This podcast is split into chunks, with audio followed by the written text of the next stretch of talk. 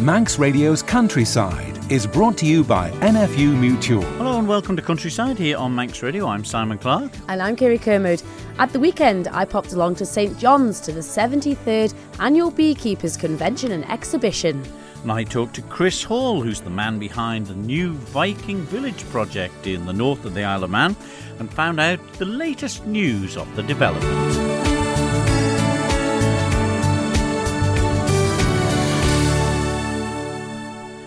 Well, firstly, Kiri, before we get into things, uh, a lot happening in the agricultural world. There's still a bit of unrest, and uh, with animals in particular, I suppose.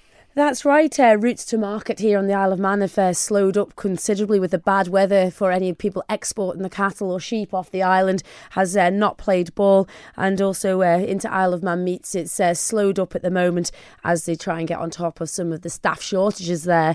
So a little bit of unrest, but uh, we're looking forward to the Christmas Prime Stock Show, which is the week 21st of this month. So that's something nice to look forward to. And then it won't be long till Christmas Mart, I suppose. No, it won't be. And uh, we'll see if I can uh, nip along and get a, a, word with Minister Barber about uh, the current situation uh, in the agricultural world here on the Isle of Man. But firstly, uh, we spoke uh, few months ago now to Chris Hall, who's behind the Viking project, the village at the north of the Isle of Man at Sandygate, uh. And I went along to catch up with him uh, to find out the latest news there. And, uh, well, planning has now been passed. Must be great news. Yes, yeah, indeed. It was uh, it was uh, an eventful day. Um, the planning committee and the planning officer they were all very supportive um, throughout the process, and yeah, we came out with with you know the planning for it. So um, yeah, moving forward now and into the into the winter mundane things that need to be done to get it all in place. So um, the the name has now changed, not the spirit of the project or anything like that, but it's changed from the Sandygate Viking project to the Manx Viking project Sandygate. Um, the reason behind that is really for uh, financial support and for sponsorship, etc. Um, it makes a lot more sense to have it Manx based. Uh, the last Manx project was over a thousand years ago, so I don't believe there's going to be any rush for anybody to say uh, I've got a monopoly, which I haven't. But uh, yeah, so the Manx Viking project is the name of it going forward, and hopefully that'll help us um, to get it going quicker. It's it's one of those things when when it was first mentioned. Um, I think every man his dog sort of went, "What a great idea! Let's get behind this and try and help out what we can. But a lot of things, as you've just mentioned, behind the scenes that need to be in place, is there? Yeah, there's a lot of the uh, what I call the tedious tasks.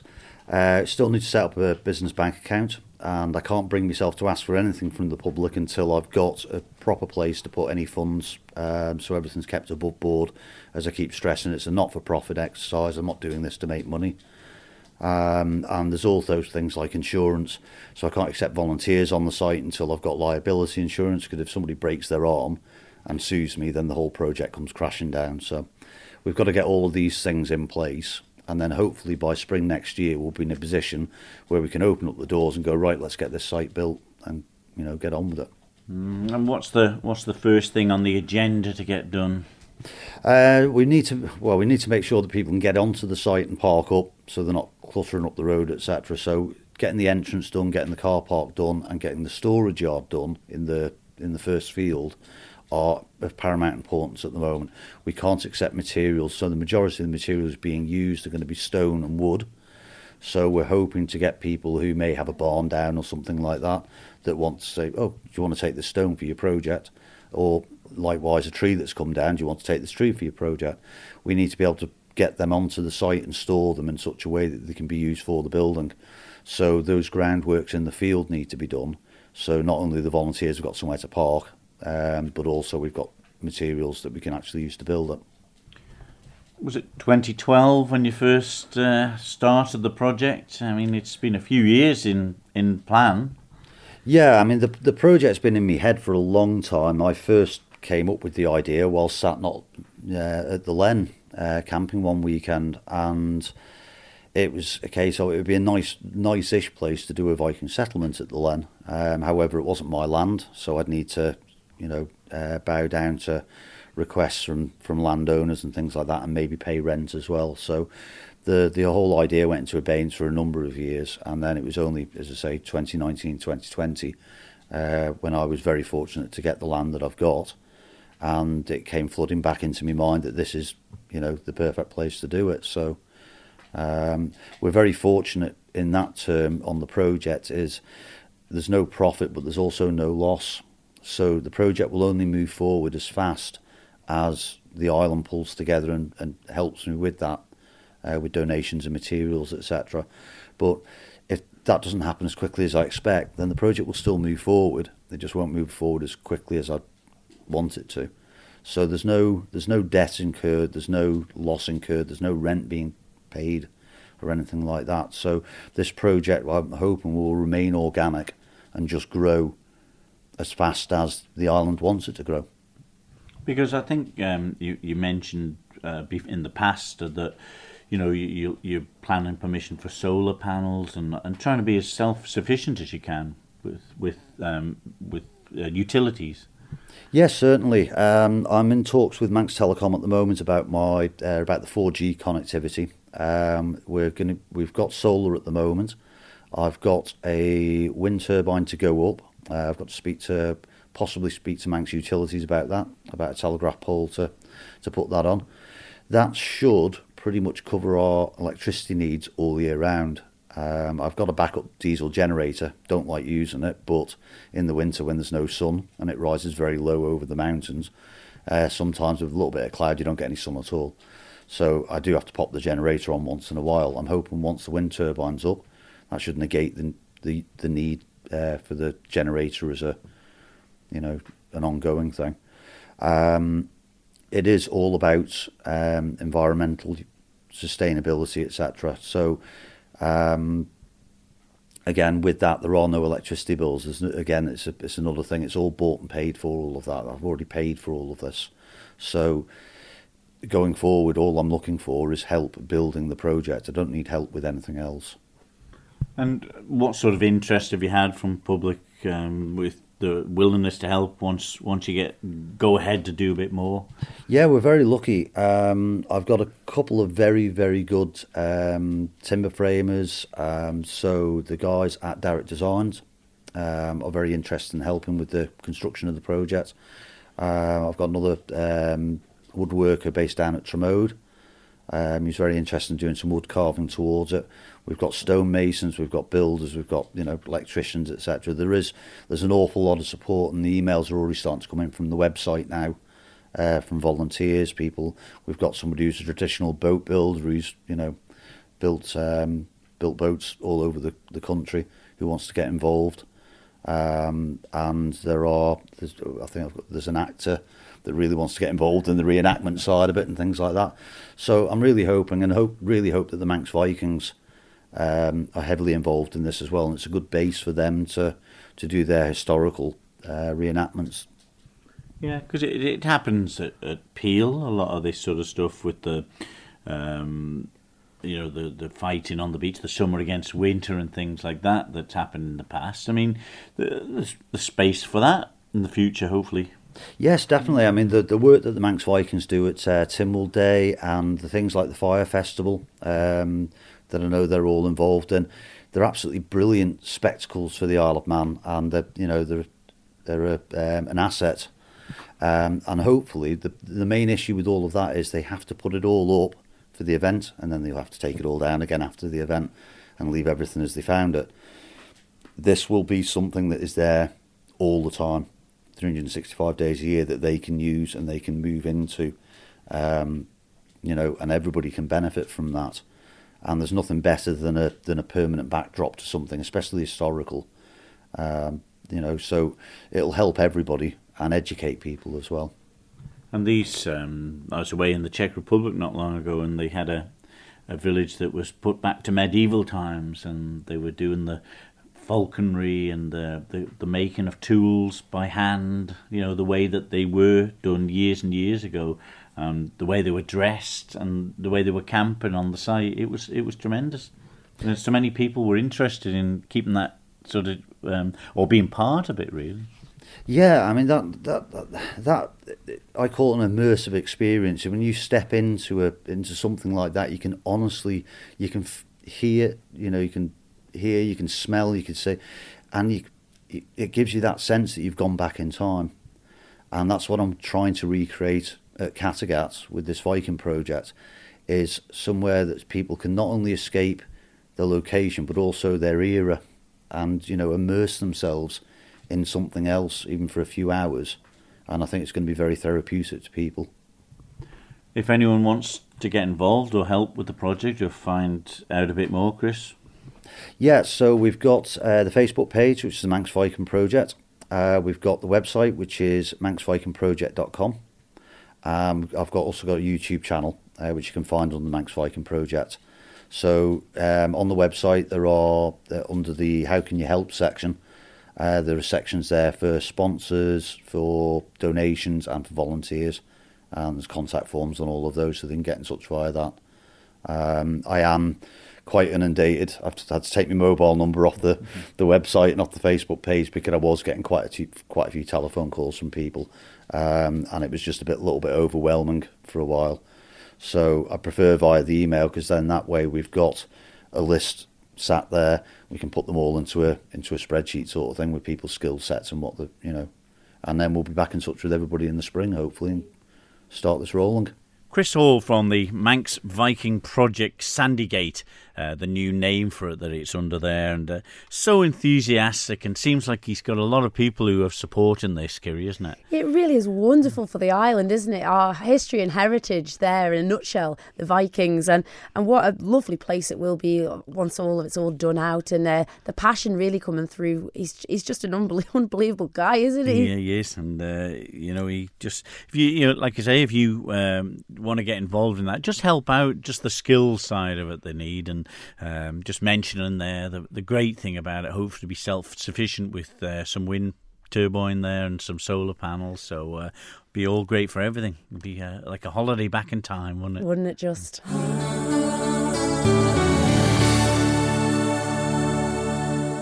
You're listening to Countryside here on Manx Radio with Kiri Kermode and myself, Simon Clark.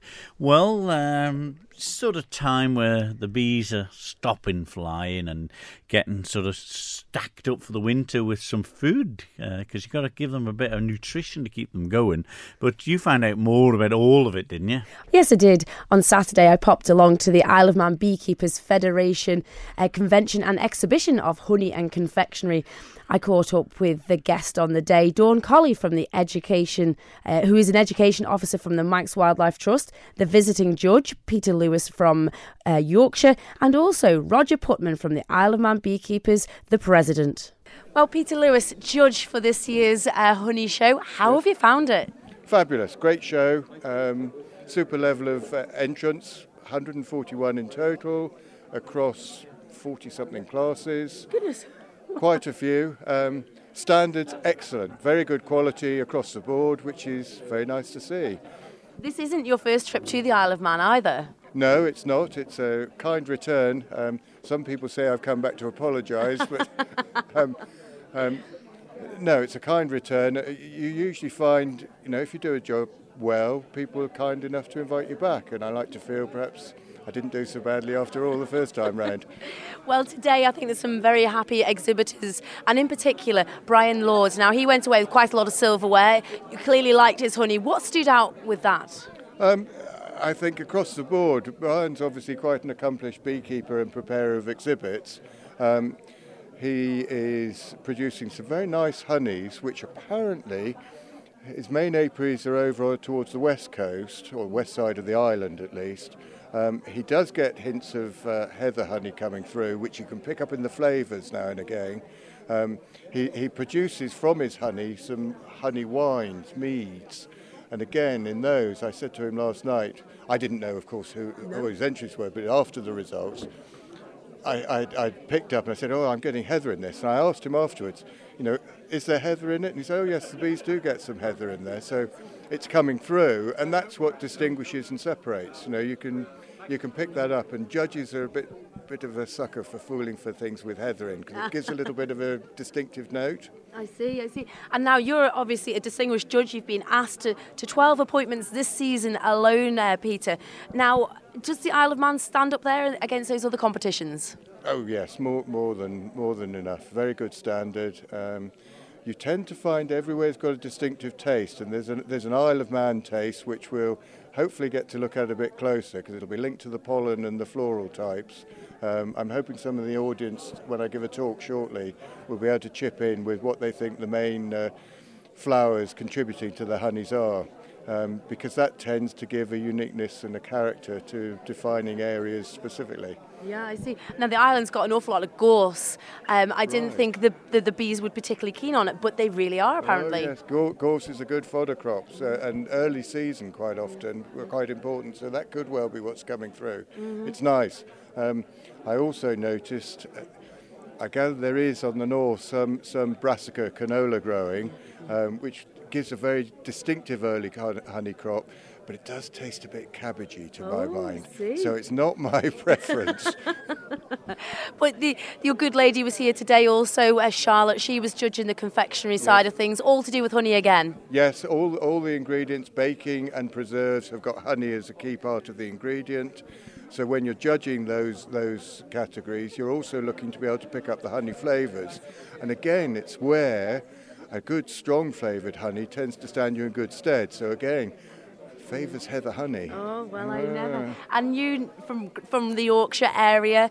Obviously, I've seen your exhibits and your pavilion at the Great Yorkshire Show on my visits. How do you find um, beekeepers generally in Great Britain? Are they doing a good job? Overall, yes, they're battling. It's not easy. I mean, environmental concerns are bringing a lot of pressures onto the bees and all wildlife generally. We've heard a talk here this afternoon from the Isle of Man uh, Wildlife Trust highlighting the same. Um, pollinators are very important. Everybody's aware of that. Um, and I think trying to do their best to optimize the beekeeping conditions. You know, it's all about whether you're a farmer of, of, livestock or keeping bees, animal husbandry is important, and you care about the animals in your charge. Um, and bees are no less the same as all other um, and are you getting quite a number of young people coming into to beekeeping? You are. It's a difficult one because it's quite time demanding and there's a lot of pressures on the young.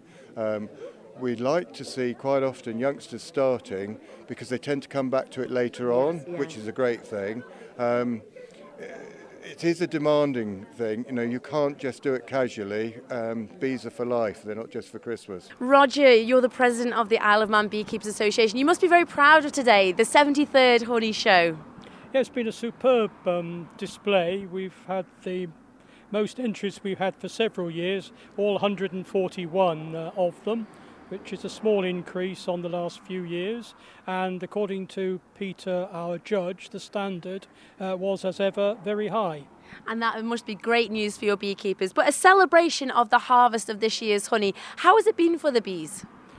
Pretty good. There's plenty of um, honey on sale over the island, and you can choose from the north end uh, right down to my honey in Port uh, Erin as a good good choice, all good quality. And you're saying about the quality, we've seen it on display in this hall today. The 12 jars, like you say, are, are right across the Isle of Man, so beautifully displayed, and so much time has gone into the effort.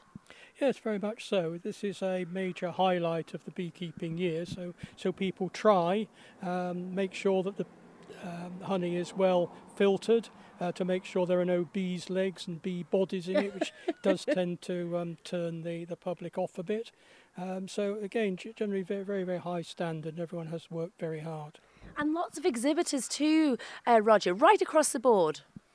Yes, we could have done with a few more entries in the confectionery area and the what we call the hive products, the, the cough mixture and things. So what we'll do is to encourage uh, more entries in that area next year. So we try to learn from one year to the next. And each year, I know that Silver Platter in previous years has held teaching courses for, for young beekeepers, newcomers to come along and have a try. How's that been going? Well, every year we uh, invite up to 40 people to come along.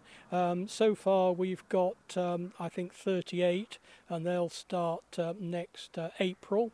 And they'll do seven indoor sessions on a dark um, evening in Douglas, and then they'll go up the training apiary um, either in the north in Bride at Glentrowan or the Marown apiary in Crosby uh, for uh, four or five um, afternoons uh, getting stung and generally uh, enjoying um, opening the hives. Well, Dawn, uh, a different day out for you today with the uh, Isle of Man Beekeepers Federation, but a lovely talk done on Wildlife Trust. Yeah, well, I hope it was very entertaining for people. I know they're very aware of what bees are, but I thought maybe with bumblebees and our solitary bees and mining bees, there's so many different sorts out there that it was really hard to sort of like cover the whole lot. But what a stunning show! My goodness, guys, get down here because that honey is amazing. It really is, and it must be quite difficult for you to talk to beekeepers. You know, some of them are, are quite senior, very professional, and seriously competitive. But you pointed out. Uh, on one on in your talk there, Dawn, 76 different bee species. I really just did think there was just one or two.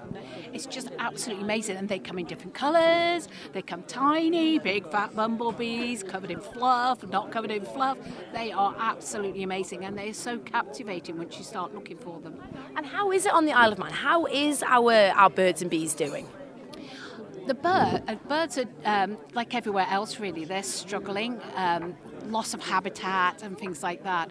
Um, but we think on the Isle of Man, we're not being hit as hard as in the UK because obviously they've got very, very intensive farming there. They use a lot more insecticides which isn't really used not in, in an agricultural sense on the island. So um, our invertebrates are doing a lot, lot better. But that doesn't mean we can be complacent because, you know, I mean, it, it is affecting everyone. With climatic change, we just don't know what's going to happen next.